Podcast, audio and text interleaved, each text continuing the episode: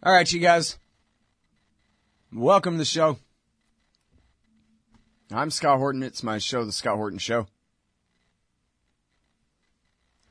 Oh, my neck kind of hurts, man.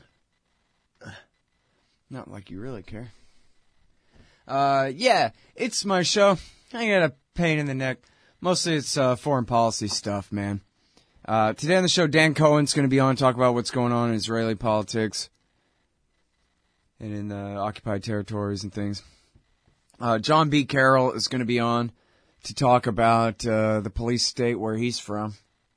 Where's that at? Alabama or Arkansas or something?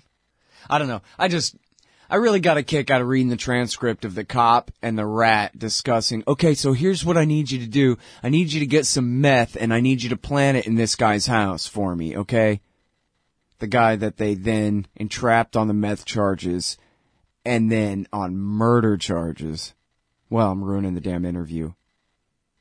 Anyway, it's just a little local news story about cops outright to the 110th degree framing someone on drug and murder charges. Well, they 100% framed him on the drug charges and they knowingly falsely prosecuted him on the murder ones. And, uh, anyway. You know, just because I figure you probably love the cops because, you know, these are the people in your neighborhood was the song on Sesame Street and how are you ever supposed to get over that? These are, or was that Mr. Rogers? No, that's Sesame Street. These are the people in your neighborhood. You know, the cop. He's like a fireman. He loves you. He's here to help you. And if something catches on fire, fireman puts it out. And if something bad happens, the police are here to make it okay again for you. And, you know, I know not you, but everybody except you is dumb enough to actually believe that. So I'm trying to, you know, provide evidence for the contrary, you know, if I can, which is easy because they kill people every day. They lie and frame people every day. Because uh, they're not that. They're not. All right. And then also Nasser Arrabyee. I mean, if it's spelled like by, but it has one extra E, does that make it the Y-E-E? Is, is that a E sound or a Y sound? I'm not going to be able to ask him because it won't be on the phone. It'll be on the Skype, so I won't be able to talk to him off the air, really. Oh well. I guess I'll just ask him. Nasser Arrabyee, Arrabyee, um, has written a thing for the Carnegie Endowment called Saudi Arabia's Unholy War. And of course, it's America's war as well. Uh, but it's the war in Yemen, and I apologize to you guys for not doing a good enough job of keeping up on the Yemen war. I mean, I'm trying. There's not too many people writing about it, really. Nobody really cares.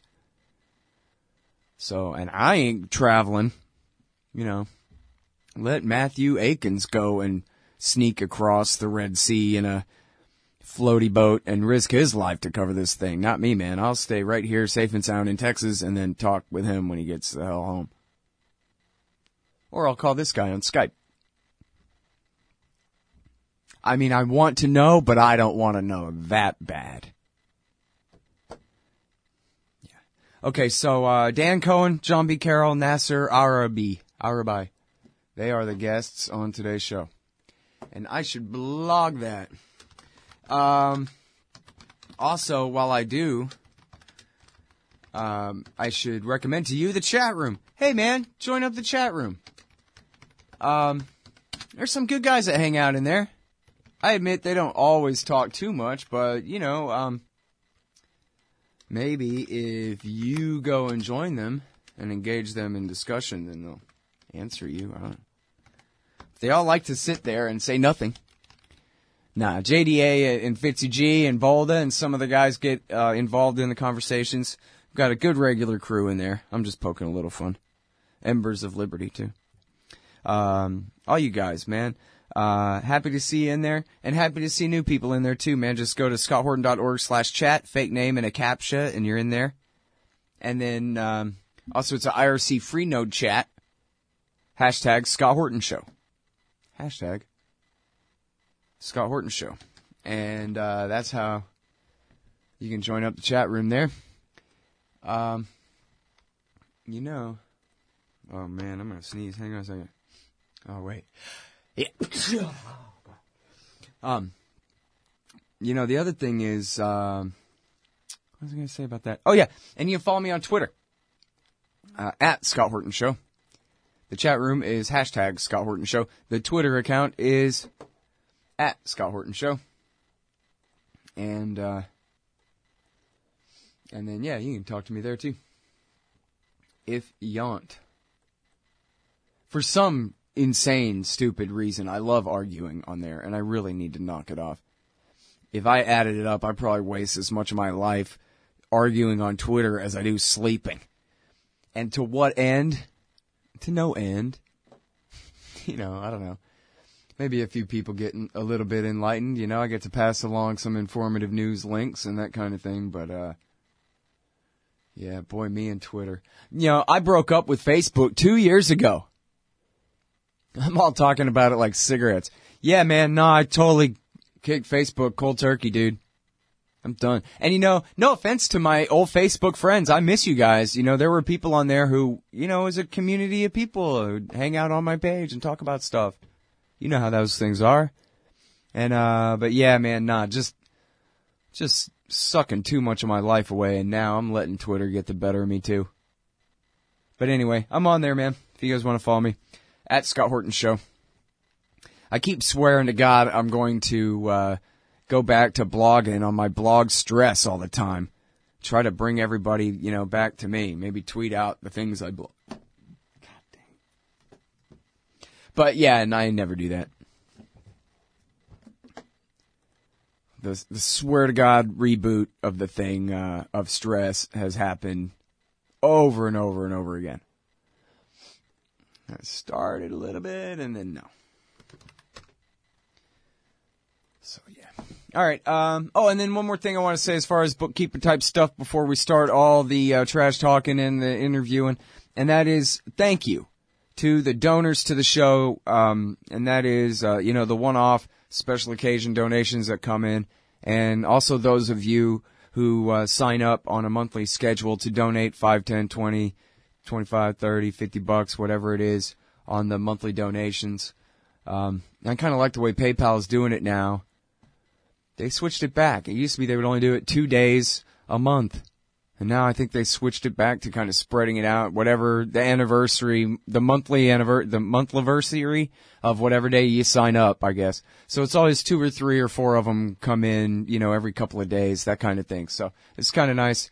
Definitely helps out around here, keeping the lights on and the phone bill paid and all that kind of stuff. So, um, at scotthorton.org slash donate and check out all the great kickbacks.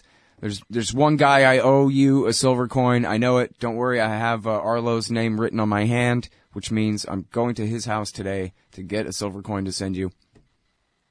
Um, the great Arlo Pignotti, inventor of the QR code commodity disc. So, uh, and you can get audiobooks and other kinds of books and all kinds of great kickbacks and things like this and that if you want to go and check it all out at scotthorton.org slash donate. But mostly I just want to say thank you. And also, I need advertisers. Lost some advertisers. They come and go. And money's tight, and it is what it is. But if you think that maybe Scott could help me get a little bit of money raised, uh, or, you know, made by uh, promoting your group or your good or your service, just shoot me an email, scott at scotthorton.org. I got very reasonable prices. I'm sure we can work something out. In fact, um, I should mention that it's today is the Ciceronian Society's uh, big conference begins, but it's going on for the next four days. So any of you people up there on the East Coast, it's in Gettysburg, Pennsylvania, which considering that y'all states are the size of Texas counties, I think means that you guys can get there pretty easily. And uh, go and check that out, man. I think it looks like it's going to be a real cool thing at ciceronian.org. We'll be right back. Hey, all Scott here. If you like me, you need coffee. Lots of it. And you probably prefer it tastes good too. Well, let me tell you about Darren's Coffee Company at darrenscoffee.com. Darren Marion is a natural entrepreneur who decided to leave his corporate job and strike out on his own, making great coffee. And Darren's Coffee is now delivering right to your door. Darren gets his beans direct from farmers around the world. All specialty, premium grade with no filler. Hey, the man just wants everyone to have a chance to taste this great coffee. Darren'sCoffee.com. Use promo code Scott and you get free shipping. Darren'sCoffee.com. Hey y'all, Scott Horton here for WallStreetWindow.com. Mike Swanson knows his stuff. He made a killing running his own hedge fund and always gets out of the stock market before the government generated bubbles pop. Which is, by the way, what he's doing right now. Selling all his stocks and betting on gold and commodities. Sign up at WallStreetWindow.com and get real-time updates from Mike on all his market moves. It's hard to know how to protect your savings and earn a good return in an economy like this. Mike Swanson can help. Follow along on paper and see for yourself. WallStreetWindow.com. Now, Scott Horton, how many times do I have to tell you, me, myself? Don't believe what you read in the New York Times. Well, look, you know what? I woke up this morning, I saw the headline, I'd barely ingested any coffee at all, and it was a New York Times write-up of a Jeffrey Goldberg interview of Dear Leader in the Atlantic. And they had a direct quote, but it was only around one word. I should have known better. The New York Times today claims that Obama says his Libya war in 2011 was a quote, mistake. So I got all, hey man, look at that. And of course, for him to say that a war that he started was a mistake means that, yeah, he admits he's a guilty war criminal. Mistake. And that's not really what he said, though. I mean, or I don't know if, did they publish the whole transcript somewhere? I don't think we have the transcript of the interviews. All we have is Jeffrey Goldberg's write up of it in the Atlantic. And the way the word mistake is used by Jeffrey Goldberg uh, is much more present tense. Libya proved to Obama the Middle East was best avoided. That's his way of characterizing it. But even then, present tense, quote, there is no way we should commit to governing the Middle East and North Africa. He recently told a former colleague from the Senate. That would be a basic fundamental mistake. Yeah, we should just knock off all of their leadership. We should explode and implode their states and then sit back and say, you know what? Maybe it'll work out. One senator, I quoted this on the Tom Woods show the other day. I wish I remember which senator said it. Maybe uh, one of you chat room guys could help me find it. Where it was a Republican senator, I think it was, on uh, I'm going to say Cavuto, but I'm pretty sure it was on Fox. And the Republican senator was asked, well, what's going to happen when we get rid of Assad? Who's going to come after him? And the answer was, well, we hope someone will come to the fore. Come to the fore? What? That's funny. All I can picture is myself swinging a hammer at somebody's head for saying that. It's just this. I have a very visual imagination. I just I want to hit someone in the head with a hammer. Come to the fore. anyway, Obama is basically, you know, he's being. Here's hearsay. This isn't even from his um, quote to Goldberg. This is Goldberg quoting a senator that knows Obama saying this is what Obama told him in present tense, we shouldn't completely take over the Middle East and North Africa and administer them in every sense from now on. Okay, but yeah, so back to the start. The New York Times just had it wrong, to put it generously. They were lying, uh, in effect, when they said that he was admitting that the war was a mistake, because he didn't. He um, he blames France. He blames Britain. Uh, he blames everybody but himself. He says we have to do this. We got to get a coalition and a UN mandate because we have to go and protect the people. And of course, he's talking with Jeffrey Goldberg, so it's not like Jeffrey Goldberg is going to push back and say, "Yeah, but that's a damn lie." I mean, here he even quotes here's Obama quoting Gaddafi saying, we will kill them like rats. Uh, yeah, who's them? The Al Qaeda guys he was fighting? Ansar al Sharia, Al Qaeda in the Islamic Maghreb, the Libyan Islamic Fighting Group, the Libyan veterans of Iraq War II, of Al Qaeda in Iraq. He never said, Gaddafi never said he was gonna hunt down and murder every last man, woman, and child in Benghazi. That's a damn lie. And that's the lie Obama told. He went to Charlotte, North Carolina. He gave a speech. He said, oh, he said Gaddafi has threatened to murder a hundred thousand innocent men, women, and children. That would be, oh, you know what? He wasn't in Charlotte. He just invoked Charlotte. He said that would be like the entire population of Charlotte, North Carolina. Can you imagine? We've got to stop him. But it was a damn lie. You know, like the Maine and the Lusitania and the Zimmerman Telegram and Pearl Harbor and Southern provocations against the North and Korea, the Gulf of Tonkin, Saddam Hussein's weapons of mass destruction and ties to Osama bin Laden. Uh, Bill, I always skip this because it's such a smaller war. Uh, Bill Clinton's fake genocide, a hundred thousand people that never were killed in Kosovo.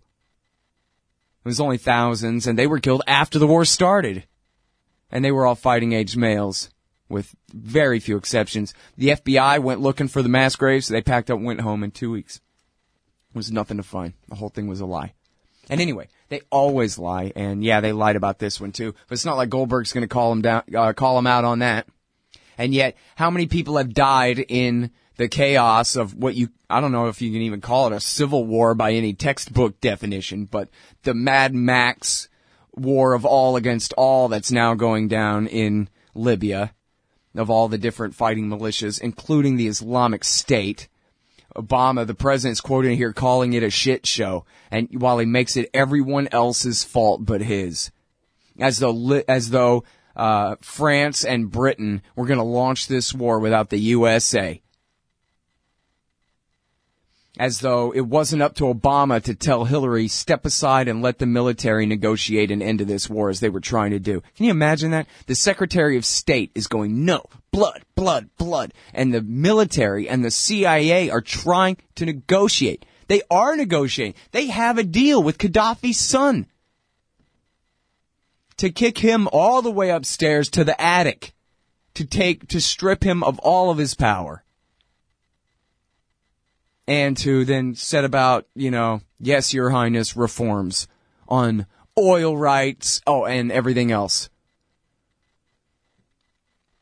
Uh, Saif Gaddafi, the son, was absolutely willing to play ball. Not good enough. Negotiation, not good enough. Must have full scale war and regime change. A war that took nine, ten months to even finally uh, end with Gaddafi being lynched on the side of the road raped with a bayonet, and shot in the back of the head. And as Margolis said the other day on the show, what he understands is it was French special forces that murdered him.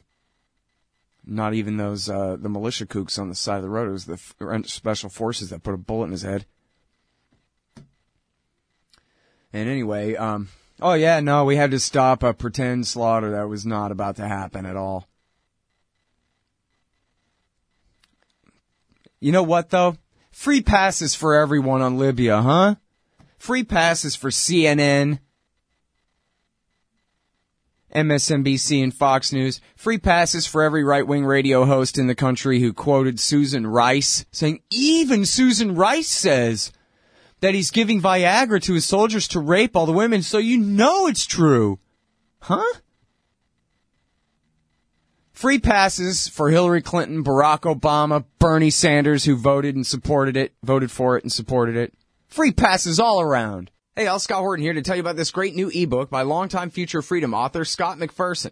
Freedom and Security, the Second Amendment and the right to keep and bear arms.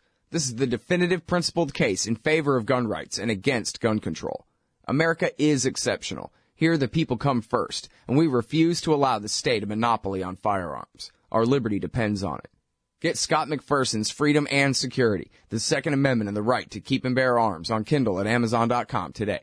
Hey, I'll check out the audiobook of Lew Rockwell's Fascism versus Capitalism, narrated by me, Scott Horton, at audible.com. It's a great collection of his essays and speeches on the important tradition of liberty. From medieval history to the Ron Paul Revolution, Rockwell blasts our status enemies, profiles our greatest libertarian heroes, and prescribes the path forward in the battle against Leviathan. Fascism versus Capitalism by Lou Rockwell for audiobook. Find it at Audible, Amazon, iTunes, or just click in the right margin of my website at scotthorton.org. All right, you guys, welcome back.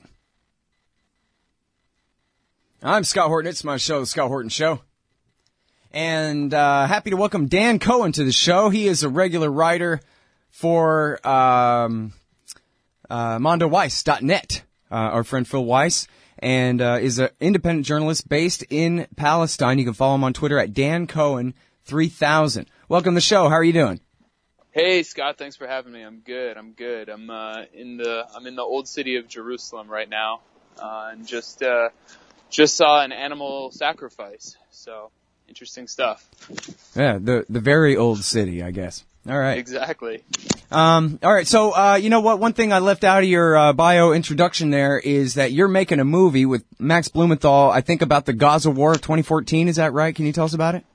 Yeah, indeed. Uh, my co-producer Max Blumenthal and I are in uh, the kind of later stages of making um, a film about the 2014 assault on Gaza, um, which killed more than 2,200 people, including 550 children. Um, and we've titled it "Killing Gaza." Um, for obvious reasons. And basically, I spent five months in the Gaza Strip, including the last three weeks of uh, the war, um, uh, filming on the ground and kind of just showing what it's like uh, for the survivors in Gaza, not only in the, during the war, but after the journalists left, um, after the cameras went away. Um, for people who are kind of eking out their life in, in neighborhoods that have been completely wiped out. Um, so we have a, an Indiegogo campaign going right now that uh, we have about 10 days left. We're trying to reach our goal so we can get um, everyone involved in the project paid properly and finish it and uh, hopefully have it out uh, later this spring. Great. And uh, yeah, I'm glad you mentioned that too. I was uh, going to ask you. I thought I had seen that you guys have a fundraiser going on. So that's Yeah, Killing yeah. Gaza at Indiegogo. And and Dan, we're having a problem with your microphone there. Uh, it sounds like wind, but possibly it's a shirt rustling, something like How's, that. uh, how's that? yes, How's that's that? I much better. Yeah, thank you. Better? Okay, cool. Yeah. Okay, good deal. And uh yeah, that's Killing Gaza and uh you say you expect it this spring and raising money at Indiegogo. So I'm glad we got a chance to talk about that for a minute there. Okay, yeah, so- you can uh, you can ahead. email us at killing killinggaza at gmail.com or go to killinggaza.com or uh, just you know hit me on Twitter and I can get back to you. But uh, yeah, Great. All right, good deal. I hope you guys will participate in helping them get this thing done. And you know, this audience is uh, pretty primed for for that kind of work for sure. Uh, I know I want to see it. Um, Right on. All right, now listen. Uh, you got this very important piece here. New discriminatory legislation being considered by the Knesset narrows the meaning of democracy in Israel. And there's a little bit more of that wind there, so if you know how to fix that. Uh, oh, okay. Let me see what I can do here. Sure. And Yeah, then, yeah. and then, please explain uh, what is this new legislation and, and how likely is it to be passed? Well, um, some of it already has passed. So this is a, a report that um, Adalah put out on March 1st. Adalah is uh, um, an NGO in Israel that uh, kind of monitors um, rights abuses uh, of the, for the Arab minority. Um, and so there's there's nothing in the report that sets a huge precedent. It's basically the continuing, uh, uh, you know, falling away of the facades of democracy in Israel. Um, not only in in Israel, um, but in the occupied West Bank and and occupied East Jerusalem as well. Um, and so these range from um, they have changed the basically broadened the definition of stone throwing, for instance. So, um, you know, a basic form of resistance, throwing stones at anyone invading your village, um, now has been changed to uh, you can be uh, arrested and imprisoned without even uh, they don't have to prove that you were uh, intending to cause harm. So, um, hypothetically, if you were skipping a, lo- uh, a stone on a lake, then that is a punishable offense. Um, and for adults, you can, and actually even children, you can be put in jail for up to 20 years. Um, and for adults, there are mandatory minimums of two years for throwing a stone. There are, uh, there's a bill being discussed right now that would, uh, ban, um, anyone supporting the boycott, divestment, sanctions movement. Um, so this is very anti-democratic. Uh, you know, it's simple, simple expression. Um, and so, and that includes, uh, Jews who, who support BDS. So if you're a Jew who is, you know, against occupation, and you support the BDS movement, you can actually be banned from entering Israeli controlled borders. Um, I mean, the, the list goes on, but basically it's just continuing this, this, uh, this, I mean, I would even, you know, go stronger than narrowing of democracy. It's just the continuing, you know, shedding the facade, really. And we're seeing just this like brutal apartheid state, apartheid regime, uh, coming out and, and, you know, as it shifts rightward. Mm-hmm. And now, can you explain a little bit more? And I'm sorry, I was actually uh, changing which uh, ear had a headphone on it. I think uh-huh. right at the moment that you were saying um, about uh, whether it had passed or not, the one about kicking the, uh, or did you mention? I'm sorry, the the one about kicking the where the Knesset gets to vote to kick out any minor party that they don't want to be there anymore. Uh, right. You know, I read a Jonathan Cook piece about this that he made it sound like very soon they could kick all the last Arabs out of the Knesset entirely. Right, exactly. Yeah, I, I, did not mention that, but this is another one of them that, um, you know, just kind of shows what Israeli democracy really means. Um, so there's no. I mean, it's already the society's already engineered to be 80-20. We're talking within 67 borders. The people with the right to vote. Right. Uh, it's already right. designed to be 80-20 super duper majority. So it's there's basically no point in even having a party anyway. But still, right? Right. I mean, and you'll hear like you know pro-Israel propagandists uh, brag that there are Arabs in the Knesset. They even have the right to vote, but uh, you know, and they ha- they're represented. But um, this came about actually after. Um, a uh, a couple of member Arab members of Knesset um, visited uh, an accused attacker, a Palestinian attacker, um, and so they said, oh, they're giving you know the Knesset members and public erupted saying um, they're giving support to terrorists. Uh, meanwhile, you have Ayelet Shaked, the justice minister, that you know, was one of the highest highest officials in the land, who who visited the family of one of uh, the killers, the alleged killers, um, in the Duma firebombing last year, when when uh, a few settlers went uh, into a Palestinian village in the middle of the night and threw fire bombs on a sleeping family and burned an 18-month-old baby and the parents to death. Um, so it's okay for the justice minister to go and visit the family uh, of this of this person, but um, it's not okay for a Palestinian, you know, member of Knesset to do the, you know, inverse, if we could even call it that.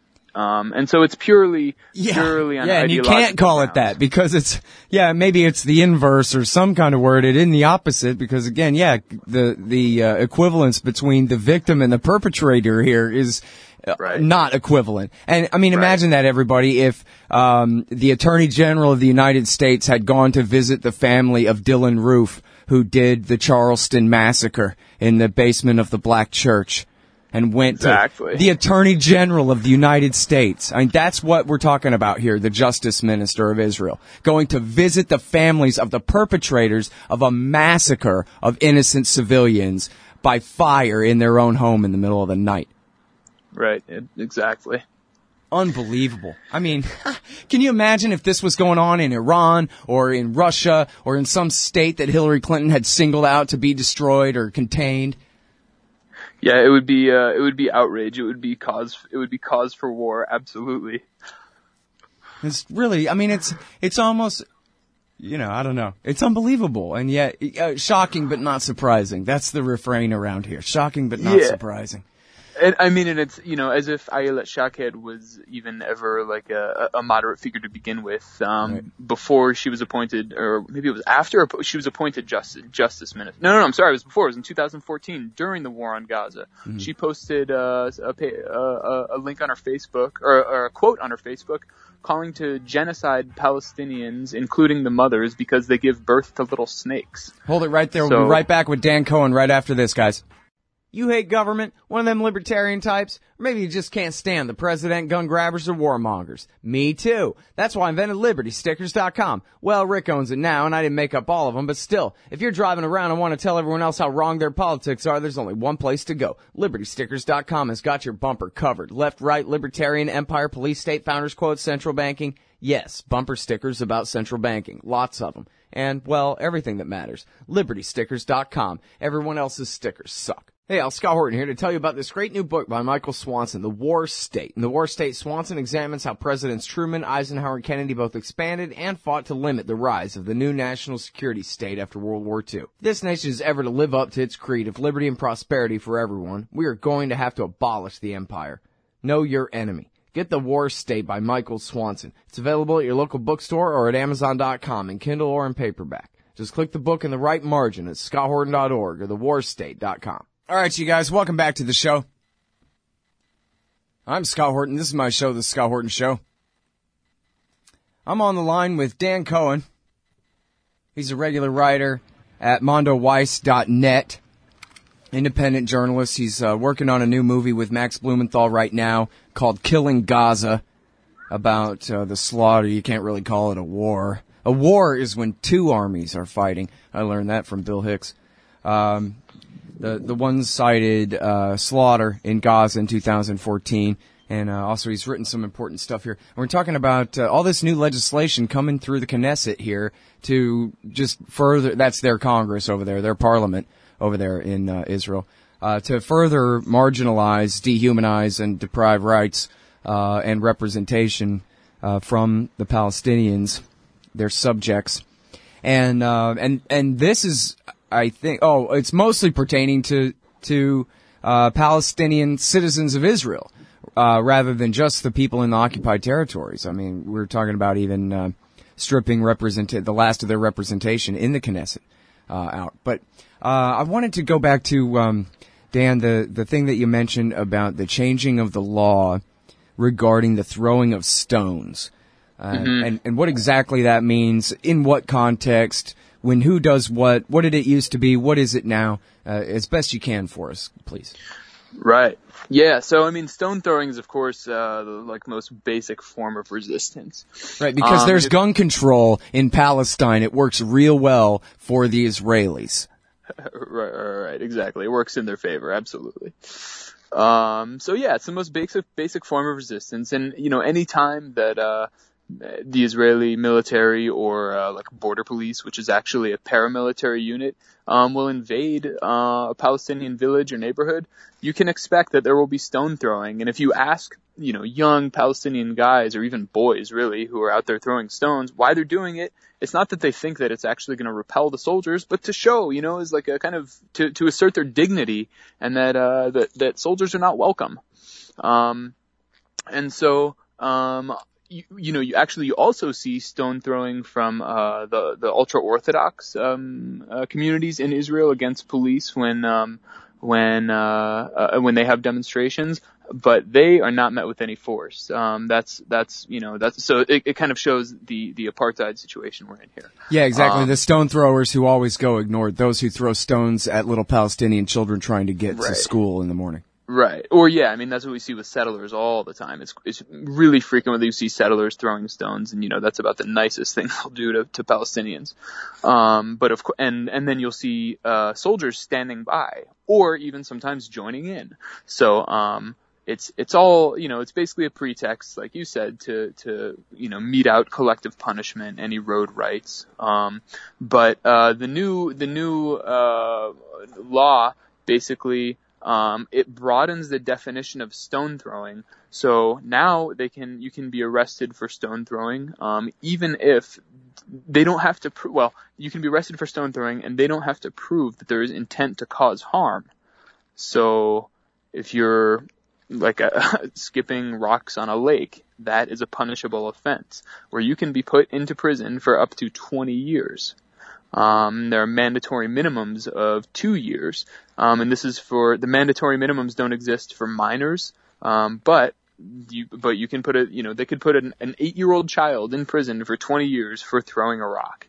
uh, a Palestinian child. And now, so Um, let me let me make sure I understand you here. I, I think what you're implying, at least, is that there used to be a defense that we're talking about an eight year old boy throwing a tiny little rock that couldn't possibly be more than symbolic. If you hit the IDF soldier right in the face, it's not even going to break his nose. So therefore, Your Honor, this is, you know, n- there was no intent to cause harm here, but you're saying now that defense will be stripped away? I mean, I can't say that like, you know, throwing a rock can never cause harm. I mean, you could bash a windshield and it's not like it's just a tiny pebble. I mean, But I'm sure, just I've- talking I've about the argument that would have been used before that this, Right. or I mean, is that right? I mean, it sounds like you're sort of implying that that was a defense that used to be usable and now is will no longer be. I mean, I don't even know if it was ever used in practice, if it was ever usable. I but see. you know, it just creates more and more pretext. I see. They're just making sure that nobody's ever going to get away with this. And you're saying that, Right. and you're saying that the sentences could apply even to the children. they do apply to the children. The only the only difference is that there's no mandatory minimums for children. Right. But the maximum is still allowed for them. Twenty the judge years. wants Yep. to, yeah. Twenty years in prison. Yep. Unbelievable. Okay. Yeah. All right. Now, um, uh, you have this uh, this other entry here, uh, Dan at mondoweiss.net. Mm-hmm. Meet Ahmad Dawabsheh, Mm. the five-year-old survivor of the Duma firebombing that you had previously mentioned there. Uh, can Right. you tell us first of all, explain again what it was that happened there, and then and then tell us about meeting this child. Sure. So um, last summer, uh, July 31st, um, a couple, well, we don't know exactly how many, um, but uh, at least two um, settlers, Israeli settlers in the occupied West Bank, um, went to a, a small village called Duma in the middle of the night, and they had planned an operation, uh, an attack, and they went and carried it out, and they uh, uh, and they went and found a house where there were um, where the family was sleeping, and they threw a Molotov cocktail in the house. Eight, um, an 18 month old baby named Ali burned to death immediately. The mother and father, um, Riham and Saad, burned to death uh, weeks later. They died of their injuries. Um, and the only survivor was a four year old boy named Ahmed.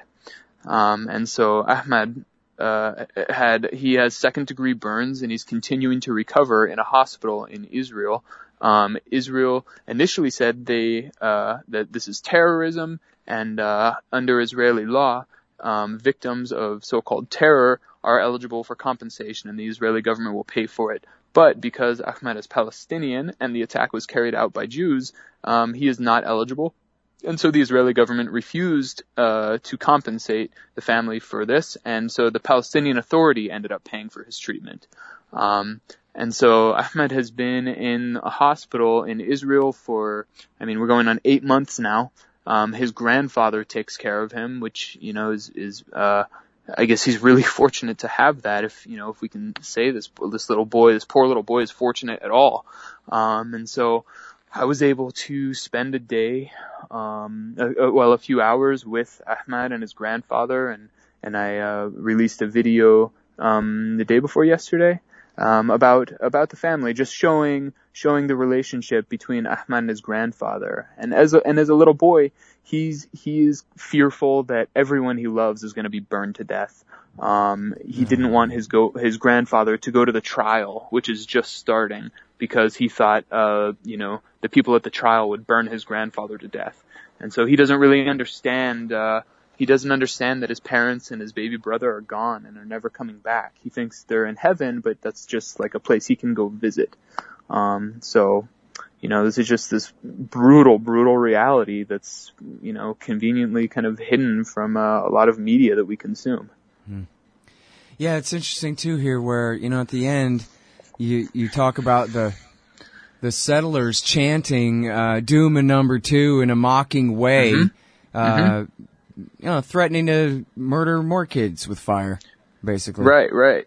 I mean, uh, it, you know, you have really ideologically extreme people out there, um, and you know, the vast majority can take their violent impulses that they've been indoctrinated into and put those into the military, where instead of going and throwing a firebomb in like a vigilante way into a house, you can get, you can be an Air Force pilot and get in a, in an airplane and, a, a, you know, a warplane and drop a bomb on Gaza, um, uh, you know, on a sleeping family on Gaza, which I witnessed in October. Um, you know, uh, so where this house was completely wiped out, and it was a similar result: an entire family dead.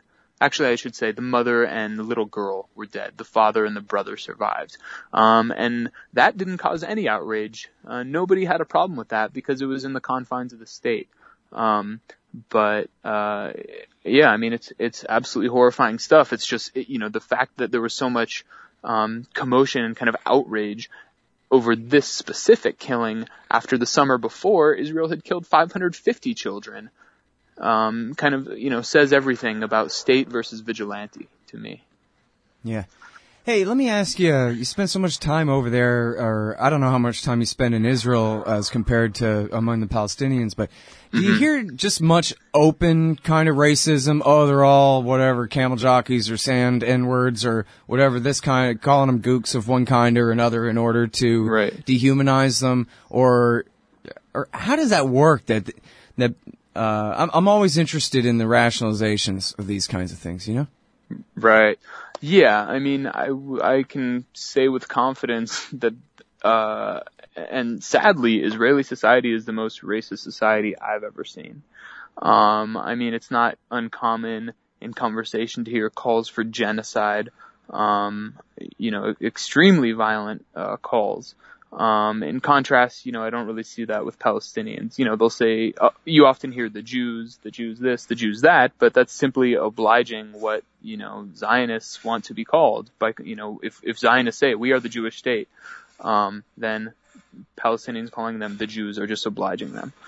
Um, but yeah, there's, I mean, there's serious indoctrination going on that's, that's not really a secret in Israeli society. It's just not covered in the U.S. Um, there's a, an Israeli author named Nurit, uh, uh, oh, I have to think of her name, Nurit El uh, Pelhanan, I think, um, who wrote, uh, uh, Peled Elhanan, that's it, um, who wrote a, who wrote a book deconstructing, um, Israeli, uh, education system and showing, you know, where the racism comes from. I interviewed, uh, the Haaretz education correspondent and he talked about the violence in the streets, beating up protesters in the streets, um, this all goes down to the education system starting from the earliest age. Um, another important, w- you know, thing to discuss is the way the Holocaust is taught in Israeli society, um, where you, you know, I mean, basically a lot of Israeli Jews are taught that they're surrounded by Nazis or you know these are the the Palestinians are the modern incarnation of Nazis who want to genocide them and the only thing that that you can do to prevent that is to join the Israeli army and be a good soldier. Yeah, I was. That was exactly what my next question was going to be. Was uh, you know right along those lines of that. There's the great documentary I'm sure you've seen called Defamation, which Yes. is an Israeli Jew who went out in search of anti-Semitism and couldn't find very much anyway. And but the way he portrays at the beginning, the way he portrays Israeli society, it's like America in 2002, right? Or America Right, during right. the Red Scare, you're right? During Right. McCarthy, right? 2002 on steroids, kind of level of of paranoia and irrational fear of the other. And I that was what I was going to ask you was, you know, would you make that comparison? It really is that like unhinged fear from this country, which actually faces no threats from any of its neighbors at all. Yeah, I mean, uh, I think that's pretty fair uh, depiction. Um, I mean, I can't, you know, I, I wouldn't say it faces no threats, but the threats that it does face for sure are, are absolutely overstated and overblown um, to the Israeli public, even um, in order to keep them uh, in a state of fear. Um, but certainly, you know, Hezbollah in, in southern Lebanon poses a, a significant, you know, threat to to Israel, and um, but Israel doesn't do anything to find uh, some kind of resolution to that. It's you know, it's always looking for another war. The Israeli government always is looking for another war, another. Well, and that's a good point that Hezbollah is still independent and under control up there, but Assad never threatened uh, Well, Israel. no, Jordan doesn't sure. threaten Israel. Egypt doesn't threaten Israel. The Mediterranean Sea don't threaten Israel, and we're out Right, of right, right. neighbors now. So Yeah, yeah, you know. by and large. I mean, you know, Egypt, the Sisi regime is absolutely, you know, pro-Israel and, and is, and is so, and is so zealous in its support, uh, for, you know, uh, smothering Gaza that uh, you know it even surprises Israeli leaders sometimes. Um, Jordan is a, is basically a human warehouse where it's mostly Palestinians. It's a human warehouse for uh, Israel. Um, and then yes, Assad is is true. It never really posed any threat. Um, Anyway, but yeah, the point being the level of paranoia in contrast to the level of danger is, is the real. Right, right. I mean, it's a, it's basically a hypersensitive and hyper violent society is how I would characterize it. Um, so you know, I mean, if even if we look at like what are the, the what's the threat from Gaza? How many people have actually? How many Israelis have actually died from rockets from Gaza? It's 44 since 2000, 2001. You know, many of which are soldiers. Um, Right, I and mean, again, just like he said about Hezbollah, that's just assuming that there's nothing that can be done about it uh, in Right, terms right, of exactly. peaceful negotiation or change or, or whatever like that. So, right. And all right, so now listen, I'm sorry, man, I kept Yeah, you way Oh, no, over it's all right, time, and I really right. got to go, Dan. But I really appreciate you coming on today. It's it's been Hey, great, and I, I really enjoy reading you too. Oh, All I'm sorry, and, lot, and tell tell them tell them real quick again about the movie and how they can help support. Yeah, check out uh, killinggaza.com. Uh, message me on Twitter at dancohen3000. Um, we have uh, uh, our Kickstarter going, or our, I'm sorry, Indiegogo going on right now. So if you can help out, we really appreciate it. But uh, yeah, otherwise, just look for um, the movie Killing Gaza um, later this spring, and uh, yeah, we'll make it happen. All right, good deal. Thanks very much for your time. Appreciate it. All right, thanks a lot, Scott. All right, y'all. We'll be right back after this. Hey, y'all, Scott Horton here for Liberty.me, the great libertarian social network. They've got all the social media bells and whistles. Plus, you get your own publishing site, and there are classes, shows, books, and resources of all kinds. And I host two shows on Liberty.me. Eye on the Empire with Liberty.me's Chief Liberty Officer Jeffrey Tucker every other Tuesday, and The Future of Freedom with FFF founder and president Jacob Hornberger every Thursday night, both at 8 Eastern. When you sign up, add me as a friend on there. ScottHorton.Liberty.me. Be free. Liberty.me. Hey, Al Scott Horton here for MPV Engineering. This isn't for all of you, but for high-end contractors specializing in industrial construction and end users who own and operate industrial equipment. MPV offers licensed professional consulting on chemical and mechanical engineering for your projects. Tanks, pressure vessels, piping, heat exchangers, HVAC equipment, chemical reactors for oil companies or manufacturing facilities, as well as project management support and troubleshooting for those implementing designs. MPV will get your industrial project up and running. Head over to mpvengineering.com. All right, you guys, welcome back to the show. I'm Scott Horton. It's my show, The Scott Horton Show. And uh, yeah, I kept Dan uh, way into that top of the hour break there, so you guys might want to check the archives later on for the tail end of that interview. I like that guy, man. Uh, yeah. All right, next up, it's uh, John Carroll uh, back on the show from the Henry County Report. And uh, man, I got too many tabs open here. Uh, Elite Doc proves drug planning. Yeah, this is the one I think, right? Uh, welcome back to the show. How are you doing, John? Good, Scott. How are you? I'm doing real good. So, uh, we were on before about how you got your hands on all these documents, uh, where it was, um, I will admit, uh, decent people within the law enforcement community leaking a bunch of documents about a bunch of criminals in the so-called law enforcement community, uh, there where you live in Henry County and, uh, and, which is Alabama, right? I'm sorry. Yeah, I actually live in Seattle, but Oh, I'm really? From, uh, yeah, I'm from that part of the uh, South, and I do a lot of research work down there. Oh, I see. And uh yeah, so um uh you were on before about how you got your hands on all these documents and this is just part of that stash, is that correct? That is correct. Okay. There's, uh, we're slowly, you know, we've resisted the national media that demanded we hand over the documents, part of our agreement with our sources. And it's very kind of a painstaking process to vet and authenticate the documents, but we're working through 800 plus documents. All right. And um, bottom line here is these guys are a bunch of criminals, and if I want to make sure that I get the source of this right, I don't, I don't guess it's much of a mystery. This transcript I'm reading of this cop conspiring with his informant to frame a guy on meth charges is their own transcript of their own recording of an interview going on down at the station. Correct? That's right. That's right. This this uh, deputy, he was actually the head vice investigator for the Henry County Sheriff's Department at the time. He instructed the young lady to actually go and have methamphetamine cooked up and then put that in this gentleman's residence along with precursor materials so that it would appear that he was cooking meth. And then he used that information to, to get a search warrant for that house. That's funny. You know, I was picturing uh, that scene from Brazil where the the secretary is listening to the guy being tortured and she's doing the transcript of it or whatever. Like this is no big deal. It's all in a day's work being the secretary and and somebody's just typing this up. Yeah, and then what I want you to do is go and put the meth in the guy's house so that I can arrest him. And what? And then and then this guy ended up and here's the thing that really gets me. T- correct me if I uh, misunderstood what I was reading here. The rat who is being hired to frame the guy on meth charges is explaining to the cop that the guy I'm framing here has nothing to do with the murder. In fact, I'm his alibi. He was far away from the time of the murder at the time it happened. But yeah, sure, I'll go frame him up on meth charges for you. And then the cops went ahead and framed him up on the murder charge as well. Oh, it's even worse than that. If you read it very carefully, the cop admits that he already knows that this ah. guy didn't the victim. Uh-huh. And, and I'll tell you, I'll tell you how they know it. And this is what's really, really, really bad. This guy had a visit with the uh, Department of uh, Child Resources in Pensacola, Florida, Department of Human Resources.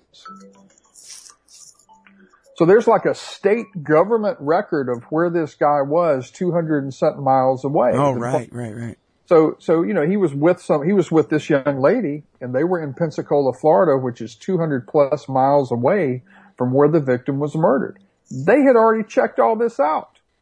They knew this guy had had a supervised child visit in Pensacola, Florida. All right. Well, they, they already knew he was innocent before she told him that, and he admits it in the interview. Yeah. That's how insane it is. It is. It's completely crazy.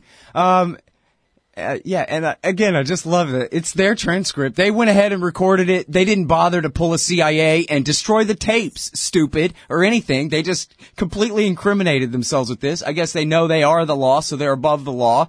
And so who who cares other than John B. Carroll? But but then that's the next question: Who does care? Anybody? Well, you found a hero that, judge to intervene here yet? I don't know if we have any honest judges in Alabama, but I will tell you this: the state chapter of the NAACP has decided to take this case on because there's several other examples. Oh, that's good news. They got resources like at least, you know. And plus, there's a really good lawyer. Uh, she's not really speaking to the media at the moment, but she has. Re- she's from Birmingham, Ruth Robinson, that's representing this guy pro bono. But what they're, my guess is they're going to ask the court to vacate the conviction. I mean, this guy, if you go back and look at the transcript you just mentioned, the cop, the chief investigator for the sheriff's department, he also agrees to give her drugs, party favors. And this right. is what's so critical about that transcript. She says, Oh, well, I've set other people up in, in, with the Dothan police, which goes back to the documents we spoke about back in December that, you know, these people deny there's any evidence of this. Well, sorry, here's one of their informants telling about how she was paid in drugs to set up people that weren't guilty. Uh-huh. And, and, the cop says, oh, you were, oh, oh, you did that with them before? Oh, okay, good. So then you can do it for me too. That's right. Yeah. And we tracked that guy down. And of course, you know, he was out of the state at the time that this all happened in his apartment. He'd never done methamphetamine. So the common thread is these guys are just out here planting dope and they pick poor, traditionally uh, poor rural people or inner city black people. That's their targets. They pick poor country whites. And, you know, here in South Alabama, the, the landscape is such that most of the urban areas are concentrated where people of African descent live, and they just run wild. I mean, there's hundreds of cases like this. The judges go along with it. The judge, this is what's so fascinating about this case. That he, he gets it's just not believable. He gets picked up and charged for murder with all this dope. Okay, what did they do to this guy? They strap this guy to try to make him shut up. They strap him, handcuff his ankles and wrist in a chair, starting at about 11 p.m. at night. They beat him with metal pipes, nerve damage, brain damage. They leave him to urinate and defecate on himself for close to 12 to 13 hours. is what, how they do. It's a wonder this guy survived. That's amazing. And what did It- they it- have it- against him that they they were so intent on doing this to him? Just kept fun? appealing. He kept wanting to appeal. He kept, he said he's an innocent man. He wouldn't take their deal. So this is where it gets even more bizarre. They go in, in a jail cell and in a sheriff's department, you have what's called a pass on logbook. If you work a shift before me, you write down the significant events, sign it. I come in, I do the same thing.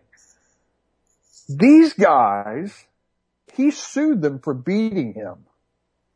In federal court, they forged a logbook and presented it as evidence that none of this happened. And of course, guess what? The original logbook surfaces and it, it shows that they forged the documents. Now they then promptly settled that case with Mr. Bailey, but he's still incarcerated for a murder he didn't commit because he was 260 miles away.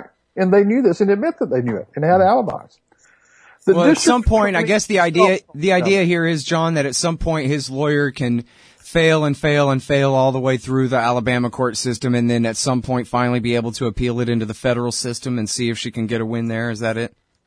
I think she's going to. I don't. I can't speak for her, but I think she's going to ask the court with the newly discovered evidence that we've leaked that they're going to ask to vacate the conviction because there's obviously the, now we have documents. You don't sound very confident that that's going to work, though. Oh yeah, I do. Yeah, Oh yeah, even in the in the Alabama court.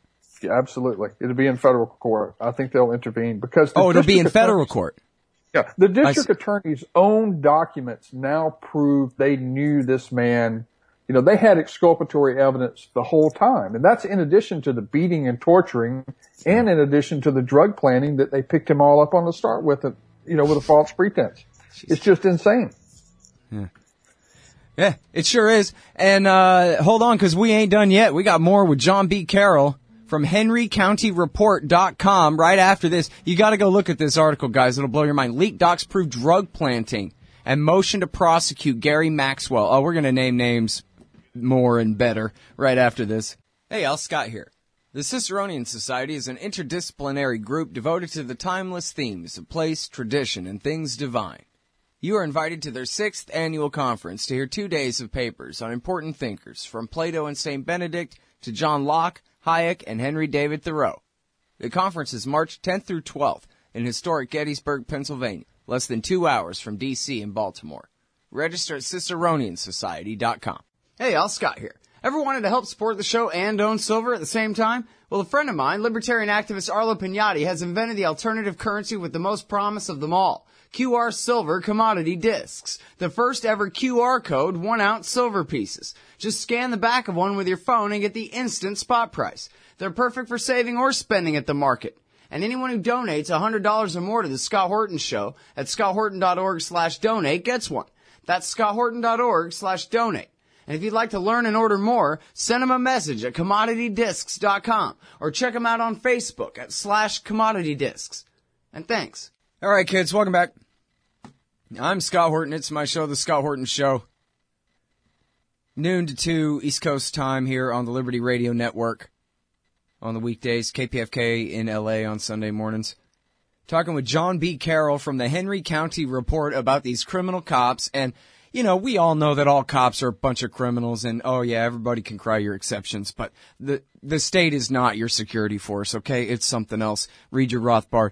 But um, what's going on here is that wow, we got the kind of evidence we don't ever really usually get to see. Like police made transcripts of them conspiring with their informants to frame innocent people. Uh, I mean, this kind of thing is just unbelievable. And uh, you mentioned this, uh, John. It sure looks like you've got pretty good. I don't know about solid because I'm not an expert in the Photoshop or anything, but it sure looks like you make a, a pretty compelling argument that there's a forgery going on uh, when it comes to the logbook and the deletion of. Uh, how Mr. Bailey must have hit his head when he uh, hit the wall. They decided that lie didn't hold up, so they would just go ahead and get rid of it entirely, huh? That's right. And the, the, the, the attorney that represented the county sheriff's department in that incident came back before the federal court and admitted somehow they had made a mistake. Now, how you scan a document and have a digital file and then you send that document to someone else and you somehow make a mistake where you Photoshop out a very critical entry that would increase the liability of the sheriff's department, I, I, I can't explain. But you're telling me they have already conceded that, oh, oh yeah, yeah there's an error there. Sorry. they've conceded they made a mistake uh-huh. and it's uh-huh. not really physically possible how to imagine they could have made that mistake without forgery. Yeah, it sure doesn't seem like it. Um, and I was going to say, you know, are you sure it's not, you know, over on the next page? But on the next page, it's the next day, I guess. So no. Right. It wouldn't I, have been. I put an article, I put a scan of the whole book. I looked at the whole original book. I mean, it is what it is. They immediately settled that case with Mr. Bailey. But the whole problem is Mr. Bailey is still in jail for a murder that he didn't commit. And they planted dope on him to get a search warrant. They admitted that they knew he was somewhere else and then they tried to beat him to death to shut up.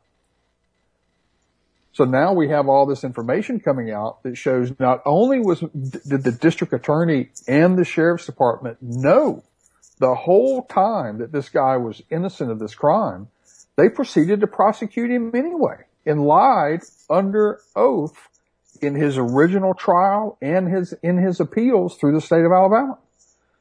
They knew all these documents existed.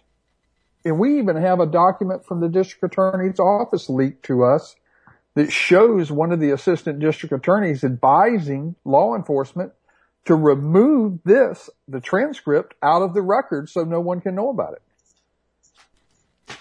You I have, mean, you, you, know, you, you have them on the record ordering them to change. You have the DA on the record, assistant DA on the record, ordering the cops to change the record. Yeah, that's how bad this gets. And you have to ask yourself, I mean, I don't know if you're familiar with this, but the Washington Post wrote an article that originally kind of cast some doubts when we came out with our original story. And I, I can understand that. It's fair criticism. It's just too hard to believe. But what Bal- Radley Balko did do is he talked about how this district attorney is one of the worst in the United States. And this guy right here that we're talking about has put 17 people to death in Alabama in hundreds of convictions where you have people like Mr. Bailey, life without parole. And you've got to ask yourself, how many innocent people has this guy killed? It's just horrific. Man. And now. And we have all the smoking guns. That's the difference in this case and like the, you know, the case that came out, The Making of a Murderer on Netflix, this very compelling documentary a few months ago. In this case, we actually have the internal affairs documents all the internal memos in the district attorney's office and we have audio recordings of these idiots talking about it. I mean, it's just un- unconscionable. You've got judges involved. You have indigent defense lawyers involved. Whole time you got an innocent guy just, you know, sitting in prison. Explain more about that, about the, um, the court appointed defense attorneys going along with this or just falling yeah, down on the job or what? The, we, you know, the NAACP is working on I think if, if you go and I, I don't want to quote him exactly, but he's, they have over a hundred cases like this that they're working with.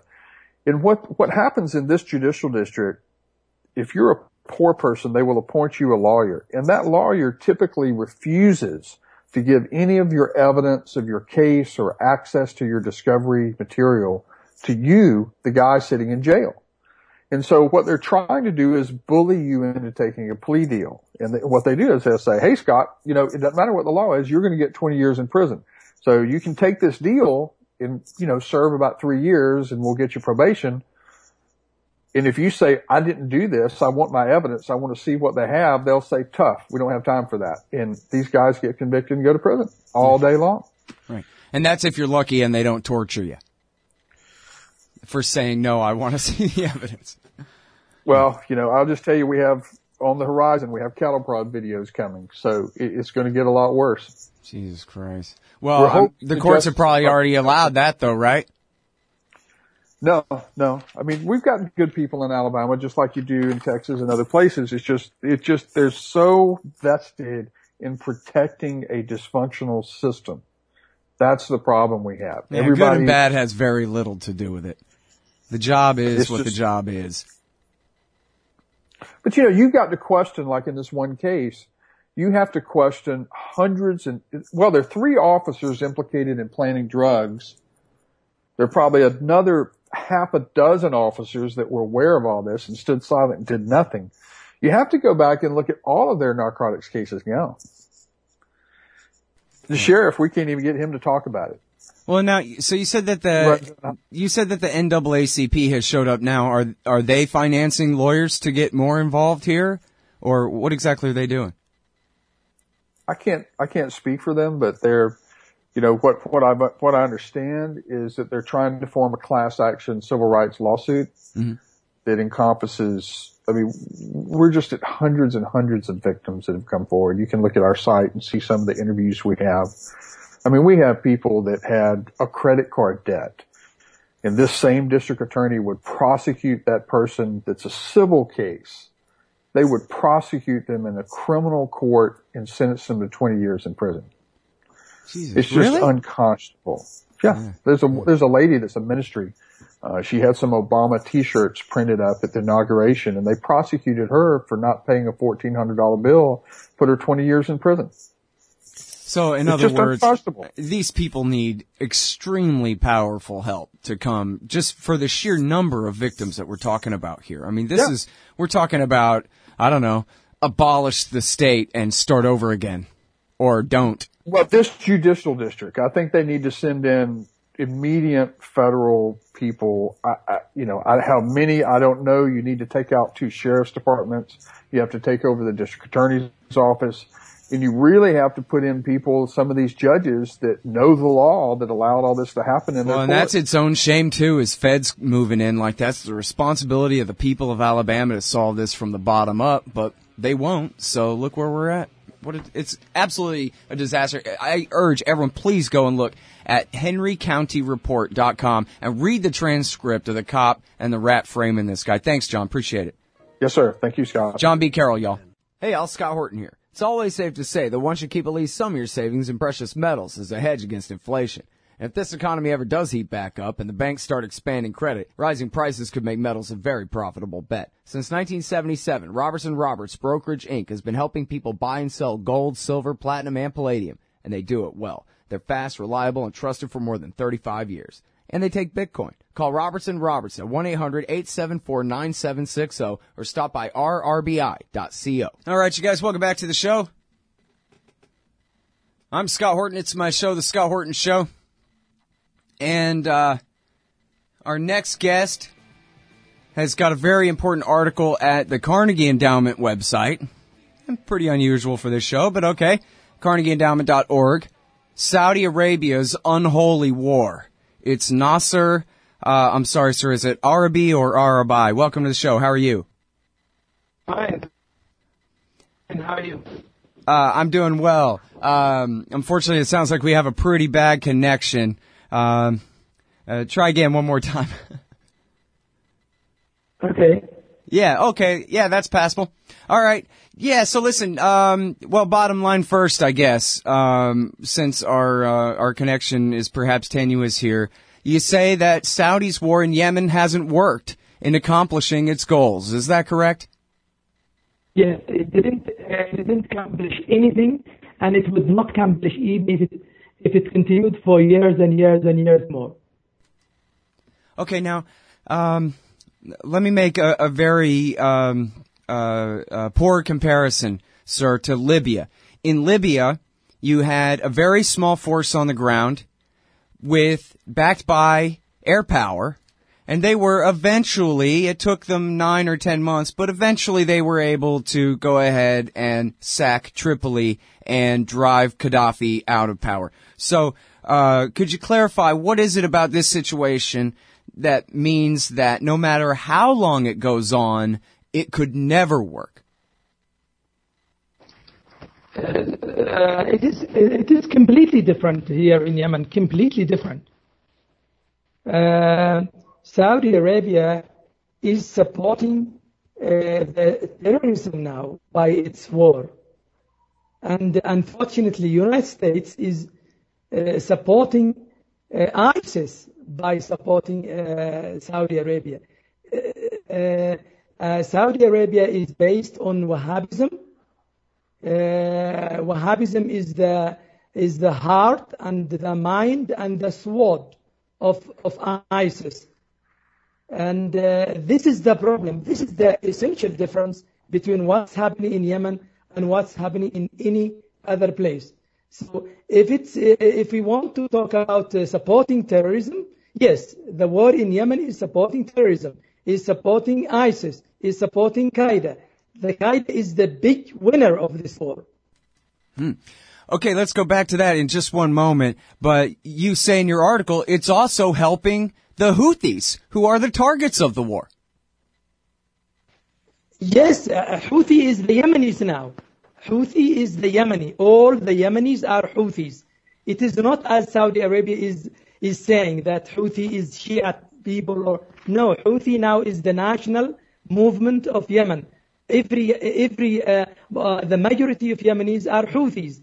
Uh, Houthi is the leader of the, of uh, the, uh, of the Yemenis now because Houthi is now leading uh, the, the Yemenis who are conf- confronting the Saudi invaders. Saudis are invading Yemen, unfortunately with support from United States.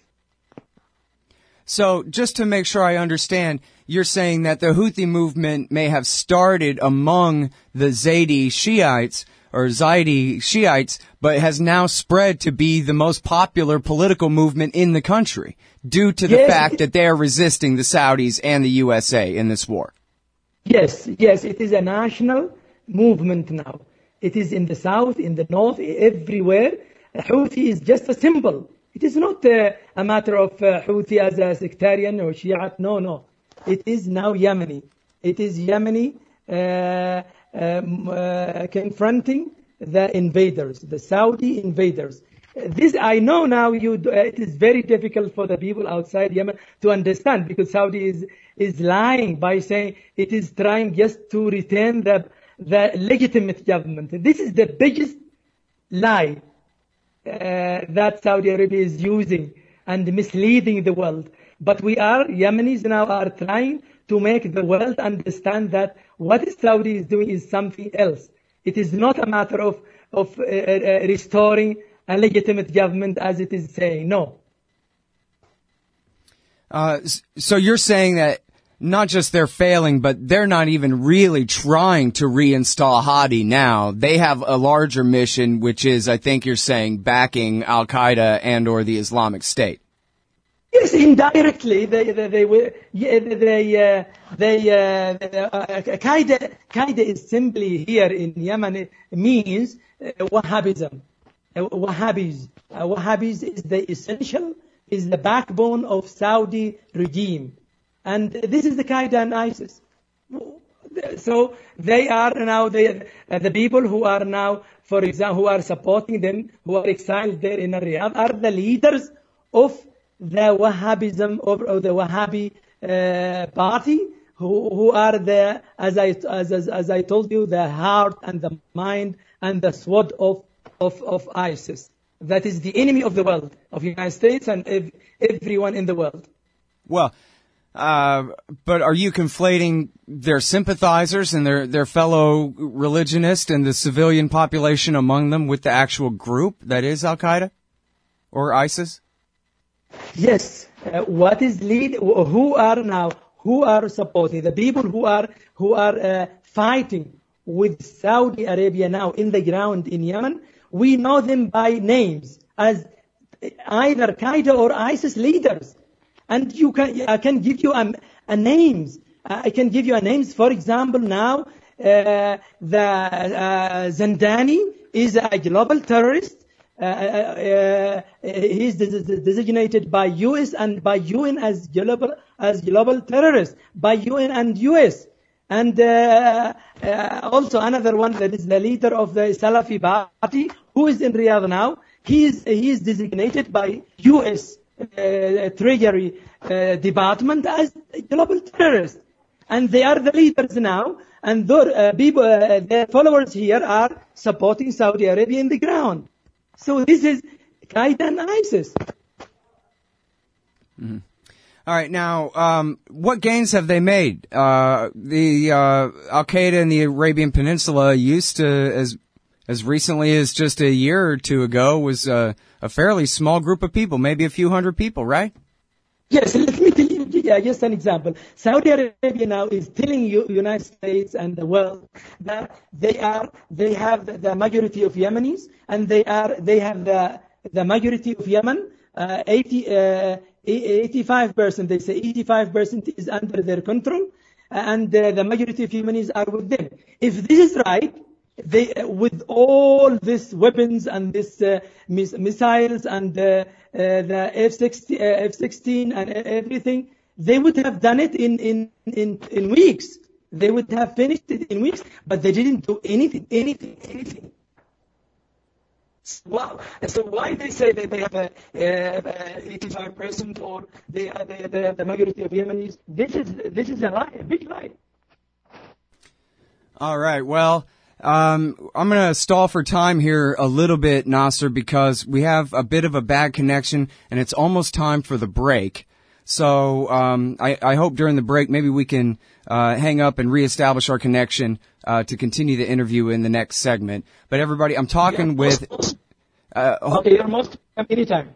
Sure, sure. Yeah, uh, hang hang tight with me right there. Don't hang up yet, uh, Nasser. Okay, I'll, be, I'll be right back with okay, you.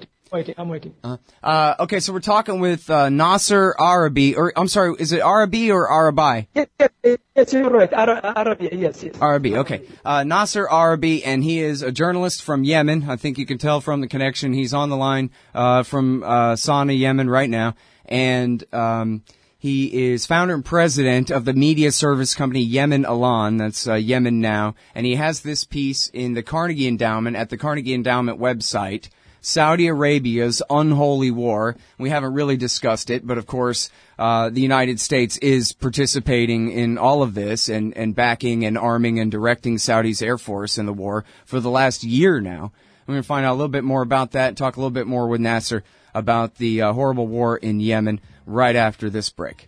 This part of the Scott Horton Show is sponsored by Audible.com. And right now, if you go to audibletrial.com slash Scott Horton Show, you can get your first audiobook for free. Of course, I'm recommending Michael Swanson's book, The War State, The Cold War Origins of the Military Industrial Complex and the Power Elite. Maybe you've already bought The War State in paperback, but you just can't find the time to read it. Well, now you can listen while you're out marching around. Get the free audio book of The War State by Michael Swanson, produced by Listen and Think Audio at audibletrial.com slash Scott Horton Show. All right, you guys, welcome back to the show. It's the Scott Horton Show. I'm talking with Nasser Arrabyee, a journalist from Yemen, about America and Saudi, uh, Saudi Arabia's uh, unholy war there, as he calls it in this article at the Carnegie Endowment site, carnegieendowment.org. And um, I hope we have a little bit better connection this time, but we're going to trudge through because this is such an important subject uh, you know, even if we have a little bit diminished uh, audio quality, I think it'll be okay. Um, can you can you please describe for us, Nasser, to your best uh, ability, the um, the devastation as you describe it uh, in your article to the civilian infrastructure, the um, the degree to which the civilian population has been affected by this war for the last year? Well, uh, it's now one year since Saudi Arabia started its war. And I would confirm, I would assure you that Saudi Arabia, backed by U.S. administration, were committing war crimes every day, every day, killing people asleep in their in their houses, whole families, hundreds of whole families were killed asleep in their houses. Now I'm talking to you from my house, my office in the same place. Uh, and it was damaged three times, three times because they were uh, uh, using F-16 to bomb uh, uh, an, uh, just a house of a military general which everybody knows that it was empty, but they were just bombing the house, bombing the house and killing every time they killing many people, many people. My house, as I told you, damaged three times, and it's uh, a few meters from the from the house. So uh, Saudi Arabia.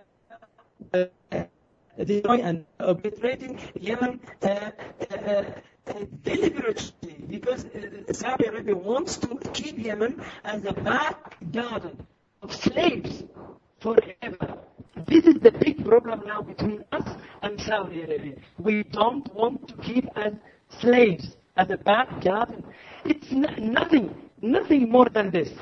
And we don't want to have uh, United States to, to uh, support and to, keep supporting such war criminals. It's a big shame to, to United States to do all these things.